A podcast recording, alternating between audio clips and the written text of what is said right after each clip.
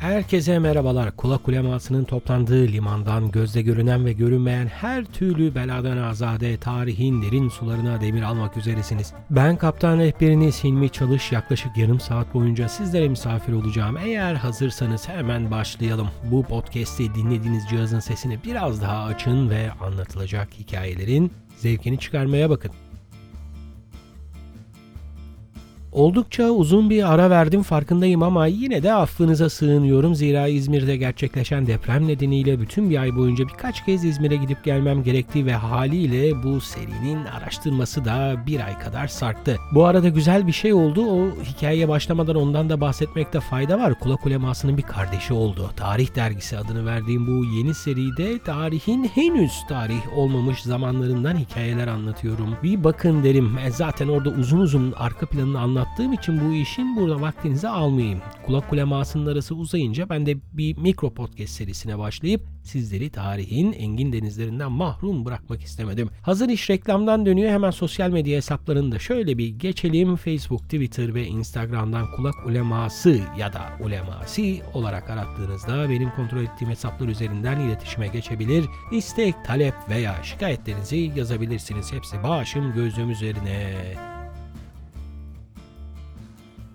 Şimdi bu reklam faslından sonra Demir'i alalım yola koyulalım. Daha önceki yayınlarda dediğim gibi kapsamlı bir araştırma dosyası haline girmeden podcast bölümlerini yayınlamıyorum. Dinleyenlerin kafasında soru işareti kalmadan tüm mevzuyu bir kalemde geçmeye çalışıyorum. Hal böyle olunca bazen ben de nereden başladığımı ve nereye gideceğimi bilemiyorum işin açıkçası. Bir de istenmeyen durumlar olunca hepten ipin ucu kaçıyor. Aslında kaçması normal çünkü İstanbul'da yaşayanların bir şekilde gördüğü ve ziyaret ettiği, İstanbul'da yaşamayanların da okul sıralarından başlayarak adını ezber ettiği Dolmabahçe Sarayı'na rehber olarak kaç defa ziyaret etmiş olsam da bu program vesilesiyle başladığım araştırma bir gaya kuyusuna döndü. Yeri gelmişken söyleyeyim onu da Gayya kuyusu bir nevi Osmanlı işkencesi ve pek de içine girilecek bir kuyu değil işin açıkçası. Kafamda bununla ilgili bir bölüm yapmak gibi bir düşünce var ama daha beklemesi lazım onun. Neyse biz şimdi bu muhteşem yapıya doğru ilerleyelim. Nasıl bir buzdağının üzerinde inşa edilmiş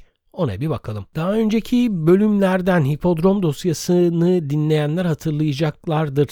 Ee, birkaç bölüme yayacağım bu seriyi de. Hipodromun ilk bölümü neredeyse İstanbul'a hiç uğramadan geçmişti hatırlarsanız.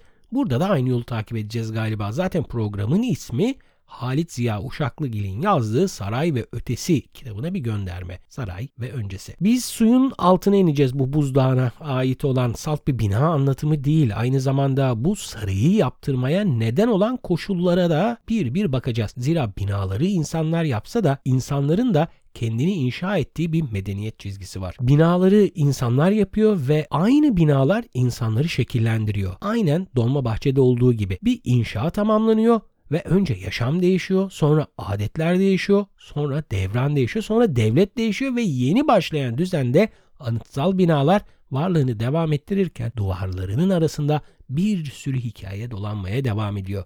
Bize düşen de bu hikayeleri bir şekilde deşifre etmek ve baki kalan bu kubbede hoş bir seda bırakabilmek dedik ve enginlere doğru yola çıkmak için ilk adımı atalım efendim. Doldurulmuş bir alana 7 yıl gibi oldukça kısa bir sürede beklenmeyen ve alışılmamış bir tarzda o güne kadar kendini kapatarak var olmuş hanedana ev sahipliği yapmak adına inşa edilmiş bu sarayda 285 oda, 46 salon, 6 hamam ve diğer gerekli mekanların oluştuğu çok göz önünde ve bir o kadar gizemli bir yapıyla karşılaşırız. Dönüşümün eşiğindeki Osmanlı'nın kendine yeni bir yol arayışında pusula vazifesi görmüş, devlet gerilerken hanedanı yücelterek dosta düşmana güç göstermek istenmiş bir şekilde.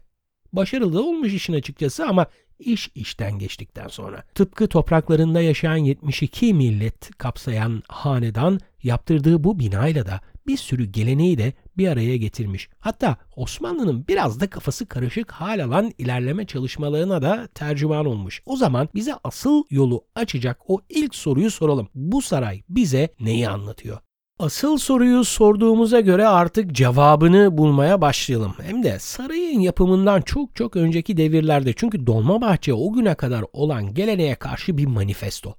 Bu manifestoyu okumadan önce de Dolmabahçe'nin protesto ettiği Osmanlı'yı anlamak gerekiyor diye düşünüyorum. Şehir fethedildikten sonra Osmanoğulları ilk sarayı günümüzde İstanbul Üniversitesi rektörlüğü olarak kullanılan yerleşkede inşa eder. Bu saray daha çok ikamet amacıyla kullanılırken biraz da şehrin orta yerinde padişah mı oturur diye düşünmüş olacaklar ki kentin baş köşesine daha sonra uzun uzun anlatacağım ve bizim Topkapı diye bildiğimiz sarayı yaptırmışlar. Topkapı ve ondan önceki saray bir sandık gibidir. Duvarlar içinde tıpkı Rus matruşka bebekleri gibi iç içe geçerek sultanı korumak ve onu yaşatmak için yapılmıştır. Burada küçük bir parantez. Osmanlı algısında saray daha çok bürokrat ve idare sınıfının konakladığı yerlere verilen bir ad olarak kabul edilmiş. Bu sebeple kentte sultana ait olandan gayrı bir sürü paşa sarayı da vardı. Örneğin Sokullu'dan tutun da Pargalı İbrahim'e kadar paşaların sarayları da kentin her yerindeydi. Neyse Topkapı diye andığımız saray dışa kapalıydı. Bu biraz da o devrin yaşam alışkanlığıyla alakalıydı. Görkemli yapılara pek mahal verilmez. Bu o dönem insanı için dünya malına tamahla eşdeğerdir. Klasik dönem Osmanlı yapılarında görkem ve ihtişam hep Allah'ın evi addedilmiş camilere ve halka sosyal yardım olsun diye biraz da yaptırana sevap kazandırsın diye medreselere, şifahanelere, kütüphanelere, aşevlerine yöneltilmiş. Bu bilgiyle düşünecek olursak Topkapı kendi içine kapalı, ağırbaşlı, gizliliği ve sessizliğiyle sarayın tanımını tam karşılayabilen bir yer değildir desek yeridir. Zira saray genel anlamıyla ihtişamın simgelendiği yerdir günümüz insan algısında. Bu algı o kadar da derin ki Birleşik Devletler Başkanı'nın yaşadığı yere kendi vatandaşları beyaz ev derken biz oraya Beyaz Saray adını veriyoruz. Ama 16. asırda bu algı tevazu ve mahremle direkt bir şekilde doğru orantılıydı. Hatta o kadar ki Topkapı hakkındaki bilgileri bile sarayın içinden değil gelen elçilerden öğreniriz. Bazen bu bile olmaz. Gelen elçiler Sultan 1. Murat Hüdavendigar'ın savaş meydanında şehit edilmesinden başlayarak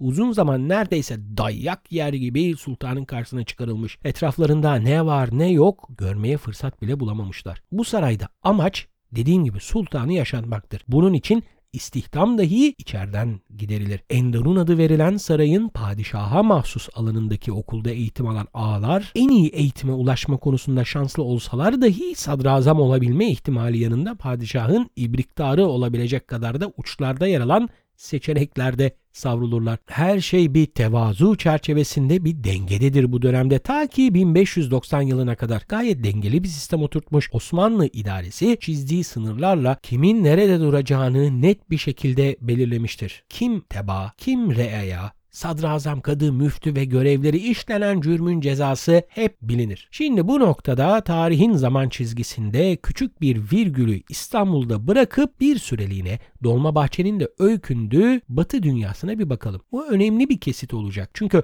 muhteşem yüzyıl denilen dönemi bitiren birçok etken var ve bunları kahve programında anlattım. 17. yüzyılda ise devletin içinde olduğu halden kurtulmak için büyüğünden küçüğüne kadar bürokratlar padişaha layiha adı verilen iyileştirme fikirlerini sunma yarışına girmişler. Ortak fikir hep aynı.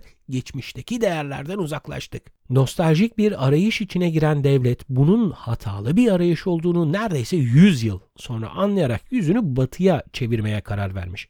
Peki ne vardı batıda? Batı yol bulur ve bu yolu almaya başlar. Denizlere açılır, bol maden bulur, ticareti çeşitlendirir, merkantilizm denilen bir mali politika izler.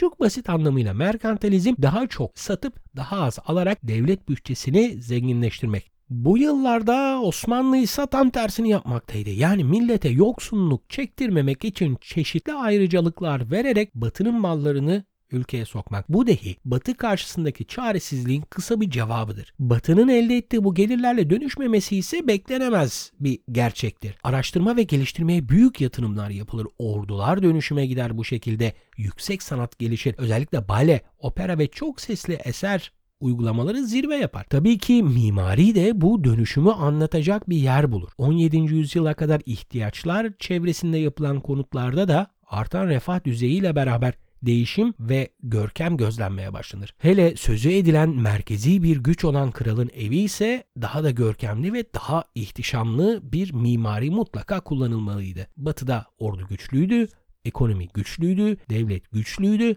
ve kral da güçlüydü. Bu güç de yansıtılmalıydı. Bu yansımaya en güzel örnek 17. asrın güneş krallarına adanmış Versailles Sarayı'dır. Devletin tüm idari hükmü tek bir binada tasvir edilmiş ve dosta düşmana Fransa devletinin varsıllığı sergilenmeye başlamıştı. Bu dönemde birçok saray Batı'nın birçok kentinde yapılsa da Versailles önemli ama neden önemli olduğuna daha zaman var onu da anlatacağım. Biz şimdi devam edelim asıl rotamızda. Osmanlı kendi içinde geçmişe öykülen layihalarla kendine bir yol açmaya çalışırken gerçekle Viyana'nın ikinci teşebbüsü sonrasında karşılaşır ve 1699 yılında imzalanan Karlofça Anlaşması'yla bu pekiştirilir. Batı galebe çalmıştı devleti aliyi ve çok basit bir denklem devreye girmişti.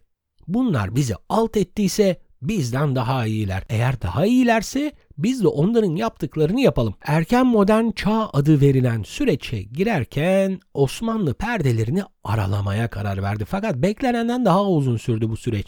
Çünkü oldukça büyük bir coğrafyayı kontrol etmeye çalışan devletin batı sınırında örneğin Hırvatistan, Macaristan, Arnavutluk gibi yerlerde batının etkisi ve değerleri kendine yer bulmaya başlamıştı. Buna rağmen Basra Körfezi'nden Yemen'e kadar geniş bir alanda hala göçebe bedevi kültürü devam ediyordu. İstenilen dönüşümse hiçbir zaman için homojen olamıyordu ve olmayacaktı da. Burada başka bir etken devreye giriyor. Osmanlı'nın özel konumu.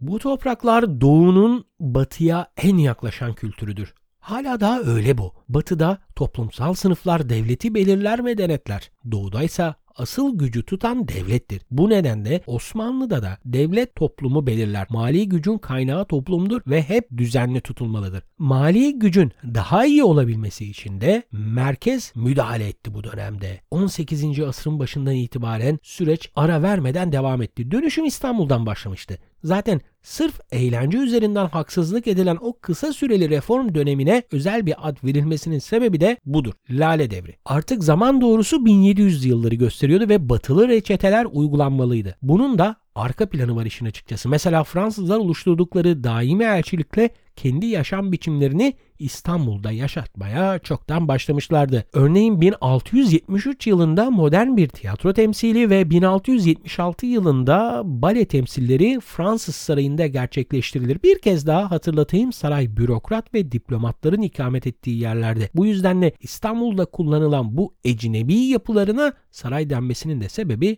budur. Takip eden süreçte Avrupa'dan gelen ve iç üretime nazaran daha ucuz olan malların etkisiyle Batı estetiği ve yaşamıyla tanışmaya başlayan Osmanlı ticaretinin etkin faktörü ise Fransızlardır. O devrin padişahı ve sadrazamı Nevşehirli İbrahim Paşa bu zenginliğin ve estetiğin menbaını keşfetmek için 28. Çelebi ortasına mensup olduğu için 28 Mehmet Çelebi isimli elçiyi Paris'e göndermeye karar verirler. Uzun bir tanımlama olduğu için bundan sonra sadece lakabıyla anacağım Mehmet Çelebi o da kusura bakmasın. 28'i anlatmadan kısaca bu asırda Batı'yı keşfe gönderilen diğer elçileri de bir bir sayalım. 1748 yılında Mehmet Said Efendi Stockholm'e, 1758'de Şehit Osman Efendi Petersburg'a, 1748'de Mustafa Hatti Efendi Viyana'ya, 1783'te Vasıf Efendi İspanya'ya gönderilir.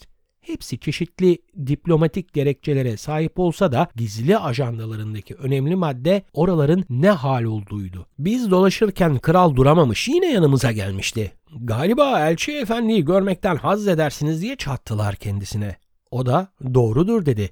Kendisi de beni görmekten haz ederler diye cevap verdi. O gün kralla 3 kez karşılaştık. İş Bankası yayınlarından çıkan Paris'te bir Osmanlı Seferi adlı notlarında 28 Mehmet Çelebi'nin en sevdiğim anekdotudur bu birbirini tanımaya çalışan iki kültürün birbirlerini seyretmekten zevk almaları, bilinmezin korkusunu yenmeye çalışmaktaydı. Elçi ve kral. Sadece kralla da kalmaz bu temaşa sevki 28 tüm Parizyenlerin kendini seyretmeye geldiğinden söz ediyor ama hatta nasıl uyduklarını merak eden birkaç asilzadenin izin isteyip odalarında sadece seyretmek maksadıyla gelmeye çalıştığını da anlatıyor. Batı ve Doğu'nun sembolik olarak önem taşıyan bu karşılaşmasının raporunda Çelebi uzun uzun Fransa'yı anlatmak yerine daha çok saraya ve bu sarayın çevresindeki yapılarla bahçelere yer vermesi ilginçtir. Çelebi Versay'dan çok etkileniyor. Hatta kendine seyrettirilen opera ve bale Akdeniz ile Atlas Okyanusu'nu birbirine bağlaması için düşünülen çılgın proje ve gittiği rasathaneden çok daha fazla anlatır bu sarayı seyahatnamesinde. Bir saray temaşa ettik ki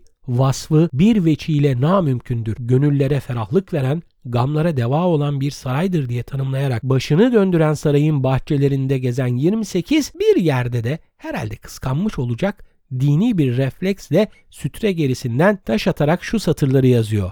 Dünya müminlerin hapishanesi, kafirin cennetidir. Bu kafir cennetinden oldukça etkilendiği için İstanbul'a geri döndüğünde de Paris'i dilinden düşüremeyen 28'in etkisi ve Sultan 3. Ahmet'in emirleri kentte hemen hissedilir. Meydan çeşmeleri bunun en güzel örneğidir. Sadece çeşmelerle de kalmaz bu hal. Paris'ten 28'in çok etkilendiği o kafir cenneti bahçelerin planları da istenir. Bu planlar doğrultusunda oluşturulan Sadabat Sarayı sadece Lale Devri'nin bir simgesi değil, aynı zamanda dolma bahçeye dek uzanacak bir mimari sürekliliğin de ilk adımıdır. Lale Devri'yle dönüşen Osmanlı mimarisi artık batılı değerler sergilemekteydi. Bu nedenle bu tip yapıları batılılar yapar mantığıyla batıdan uzmanlar getirilmeye başlandı. Bu gelen misafirler kente barok adı verilen mimari üslubu sokarlar. Bir sonraki bölümde detaylı anlatacağım görkemli bir tarz olan barokla beraber padişahın gölgesi, çeşmeler ve küçük kasırlarla beraber her yerde hissedilmeye başlandı. Padişah o devre kadar sandık misali yaşadığı sarayından çıkmış ve gölgesi kentin her yerinde yayılmaya başlamıştı. Lale devrine de kent meydanlarını boş bulup at koşturan bir grup adamın önderliğinde padişahın kentte yapılarıyla var olması beğenilmedi ve patronu Halil'in isyanıyla bu devir sona erdi. Bu dünya ya binadan ya zinadan helak olacak diye tüm dertlerini ve öfkelerini binalardan çıkaran isyancılar Sadabat'ı yerle bir ederler. Batı da usulü de yıkılmaya çalışılır. Lale devri kısa bir süre yaşansa da kentin mimari algısı geri dönülmez bir şekilde değişmiştir artık. İçe dönük yaşama sahip İstanbul'un dışa döndüğü bir süreçle beraber din bağları ikinci plana itilmeye başlar. Bu devir bastırılmış bir toplumun patlaması gibidir büyük bir yıkımla son bulsa da Lale Devri kendinden sonra efsanesini yaşatmayı başarır. Patrona ayaklanmasıyla beraber Lale Devri'nin batılı vizyonu sekteye uğrar gibi görünür ama 1. Mahmut olmasaydı getirdiği hava süreklilik kazanamazdı. Sultan 1. Mahmut'un ilk yaptığı işlerden biri 28'in oğlu Said Efendi'yi tekrar Paris'e yollamak oldu. Kapı artık bir kere açılmıştı ve pek kapanacağı da benzemiyordu. Bu arada zaman doğrusundan sıyrılarak Küçük bir parantez açayım. Lale devrini takip eden süreçte birkaç istisna olsa da tüm padişahlar atılan adımları geriye almazlar. Batı bizden daha kuvvetliydi ve onların yaptıkları her ne pahasına olursa olsun bu devlete eklenecekti. Hatta bu fikre karşı gelecek gibi görünen din adamlarının çoğu da engel olmak yerine destek verirler. Zira onlar da devletin askeri ve siyasi olarak yeniden güçlenmesini istiyorlardı. Bu nedenle batılılaşan dönüşüme hatta şehri hayattan uzaklaşılmasına rağmen pek ses etmediler. Said Efendi gelirken yalnız gelmez. Yanında iki fırkateyn getirilir. Mühendislerin hakim olduğu bir ekiple kente gelen Said Efendi'nin bu girişimci ruhu dostu İbrahim Müteferrika'nın matbaa kurmasına kadar giderek sembolik bir hal alır. 1716 yılından başlayarak kenti kavuran tam 5 yangın olmuş 18. asırda iki de devasa deprem vardır. Gelen mühendisler boş bir tuval gibi kentte fırça darbeleri vurmaya başlarlar. Artık kentin yeni odağı Haliç'in diğer yakası olan Galata'dır. Sultan Mahmut kentte suyu farklı bir rotadan getirir ve kentin yeni mahallinde şehre taksim eder. Yeni mahalleler kurulur bu dönemde. Yeni mahalleler yeni çeşmelerin olduğu mahallelerde kuruluyordu. Bu yeni mahalleler yeni tarz kışlalara da ev sahipliği yapıyordu. Kasımpaşa, Taksim, Tophane, Selimiye gibi yapılar işte bu dönemin imzasıdır. Batılı mimari üslup kendini önce askeri yapılarda gösterir diye kabul edilse de ruhani yapılarında geri kalan pek yanı yoktur. Sultan Mahmut rivayete göre kiliseye benzeyen bir cami ister mimardan. Mihrabı bir kilise apsisine atıf yapacak şekilde Nur Osmaniye inşa edilir. Durmak bilmeyen bir iştahla Osmanlı dönüşüyor ama bir taraftan da ihtiyatı elden bırakmıyordu. Zira hala daha halktan, kanaat önderlerinden ve gelecek tepkilerden çekiniyorlardı. Bürokrat kesiminde de bu yeni hallere karşı çıkan insanlar yok değildi. Mesela dönemin padişahı 3. Mustafa'nın meşhur dizeleri padişahın bize çaresizliğini gözler önüne seriyor. Çok sevdiğim bir dizedir. Biraz da o dönemin çaresizliğini, açmazlığını ve dönüşememenin sancısını çok güzel anlatır. Öncelikle tabi yine Osmanlıca kelimelerin ağır olduğu orijinal halini okuyacağım. Daha sonra bir üzerinden geçeriz bir önceki kahve bölümünde yaptığım gibi. Şöyle diyor padişah. Yıkılıptır şu cihan sanma ki bizde düzele. Devleti çarkı deni verdi kamu müptezele. Şimdi evvab-ı saadette gezen hep hezele İşimiz kaldı hemen merhameti lemyezele. Yani Osmanlı'nın hakim olduğu dünya yıkılmaktadır ve kendi döneminde düzelmeyeceğine inanan sultan devlet kapısında hep iki yüzlü ve aşağılık kimselerin olduğundan dert yanıp koskoca devletin akıbetinin Allah'a kaldığını anlatıyor. Sultan 3. Mustafa yılmadan devam eder. Humbaracı Ahmet adıyla paşalık verilen Comte Bonaval Baron de Tot, Louis de Saint-Remy, geldiği topraklardaki adından sıyrılamayan Campbell Mustafa Ağa gibi bir sürü insan istihdam edilmiş ve düzen değiştirilmeye çalışılmıştı. Bu yüzden 18. asır bir aydınlanma değil, bir bilgilenme çağıdır Osmanlı için. Avrupa ile yakın temas şark ataletini yenmeyi gerektiriyordu ama işte alt edilemeyen sorun da aslında buydu biraz. Yıl 1789. Fransa'da ihtilal geri dönülemeyecek bir durum yaratır. Artık idarenin temsil hakkı kraldan veya imparatorda kalmayacak, halk tarafından seçilen temsilciler eliyle kotarılacaktır. Aynı sene İstanbul'da tahta Sultan 3. Selim oturur. Bir asır boyunca biriken bilgiden yepyeni bir kültür yaratmaya çalışır. Batıya giden elçiler, batıdan gelen uzmanlar ve artık iyiden iyiye batının hamiliğini benimsemiş gayrimüslim halkla beraber bir adım atıldı. Nizami Cedid adında. Fakat bir sorun vardı hesaba katılmayan, örnek alınan ve adapte edilmeye çalışılan Fransız monarşisi yoktu artık. Buna bir de Fransa'nın Mısır'a olan çıkarması eklenince çocuk maalesef ölü doğdu. Yeni düzen eski temellere dayandırılmaya çalışıldığı ve çürük ve güdük bu temellerin üzerinde durmadı. Daha 25 yıl beklenmeliydi. Fakat arada önemli bir şey daha oldu ve Napolyon'un Rus seferi sonrası Avrupa devletleri Viyana'da bir araya gelerek yeni bir düzene imza attılar. Artık diplomasi devri ve diplomaside mütekabiliyet yani karşılıklı denge süreci başlamıştı. Sultan II. Mahmut kucağında bulduğu bu hale uyum sağlaması çabuk oldu. Yunan bozgunu sonrası Yeniçeri Ocağı kaldırıldı malumunuz ve kısa süre sonra da yeni düzene ayak uydurmak için tepeden tırnağa değişildi. 1838 yılında Balta Limanı Anlaşması imzalandı. Buna göre Osmanlı vergi mükellefleri %12 vergi ödediği halde ayrıcalık kazanan İngilizler sadece %5 gümrük ödeyecekti. Bununla beraber diğer ülkelerde sanayi devrimiyle ilerlettikleri ticari hayatlarına uygun bir pazar gördükleri Osmanlı toprağına akın etmeye başladılar. İkinci Mahmut zamanında başlayan bu göç dalgası Kırım Savaşı'yla daha da hızlandı başlandı. 1860'lara girilirken İstanbul'un nüfusunun %15'i Osmanlı tebaası değildi. Osmanlı son döneme girdiğinde işgal edilmemiş bir yarı sömürge halini aldı. Öyle ki gelen elçiler azınlığın hamiliğini ciddi anlamda benimsediler. Şehirde durmadan batılı okullar açılıyordu. Azınlıkların tercih olan bu okulların öğrencileri aldıkları batılı eğitim sayesinde kentin dönüşümüne aktif rol almaya başladılar. Bunun en güzel örneği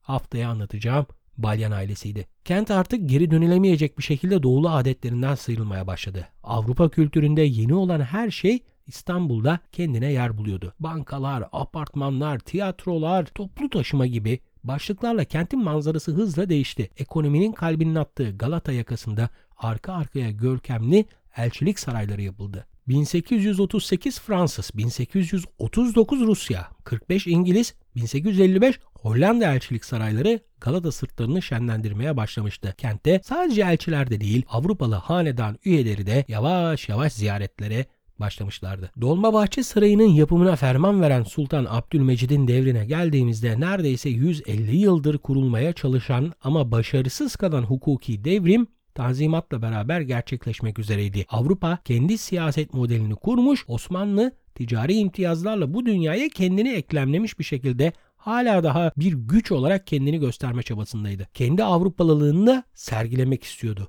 yeni düzende eskinin silinmesi gerekiyordu. En başta söylediğim gibi bir kez daha tekrar edeyim. Topkapı Sarayı bir sandık mantığıyla yapılmıştı. Yeni diplomatik düzenin oluştuğu yıllarda cevap verebilecek bir düzende değildi. Ya kapılarını ardına kadar açması gerekiyordu ki o dönemin elçilik usulleri bunu gerektiriyordu ya da burasının terk edilmesi gerekiyordu. Ayrıca gücün sergilenmesi gerektiği için bu dönemde sultanın da kendini saklamaması önemlidir bu dönemde. İmparatorluk yıkılırken son bir çığlık atar bu nedenle. Sembolik anlamı büyük olan askeri açıdan mühim bir fetihle girdiği kent surlarının içinden ekonominin ağır bastığı diplomatik bir hareketle idareyi Haliç'in karşı kıyısına taşır ve geçmişe bir antitez yazılır Dolmabahçe Sarayı'yla. Mimarisinde boyutsal bir ihtiras taşımayan Türkler sarsılmaya başlarken devletin temelleri daha fazla bir gösterişe döner. Geleceği göremeyen, şimdinin içinden çıkamayan ama anlamsızca geçmişle öykünen devletin adını yaşatmak için girişilen bir hamledir Dolmabahçe. Lafı bir şekilde döndürdük, dolandırdık, Dolmabahçe'ye getirdik. Belki biraz fazlaca uzattık ama lazım olan da buydu. Yeni gelen her şeyin mukayesesi eskiyle yapılır hep. Eskiyi anlamadan Yeniliğe bakınca da eğriti durur yaptığımız her yorum. Sadece bir bina değil Dolmabahçe. Bir öykü, bir roman. Ben bu romanın ilk bölümünü sizlere anlatmaya çalıştım. Hatta bazı detayları da atladım. Sizin varsa aklınıza gelecek olan şeyler kulak ulemasının sosyal medya hesaplarından bana iletebilirsiniz diyeyim ve bu bölümü de yavaş yavaş bağlayayım. Dolmabahçe'nin önünden bile geçmeden anlatmaya çalıştığım ilk bölüm burada sona eriyor. Bir sonraki bölümde bahçe dolmadan önce burası nasıldı, nasıl doldu, dolduktan sonra ne oldu, saray yapılana kadar onlardan söz etmeye planlıyorum. Umarım yüzünüzü kara çıkarmam daha erken uzun bir ara vermeden bölümü sizlerle paylaşırım. Öyleyse bir sonraki hafta görüşmek üzere. Hoşçakalın diyelim ve veda edelim.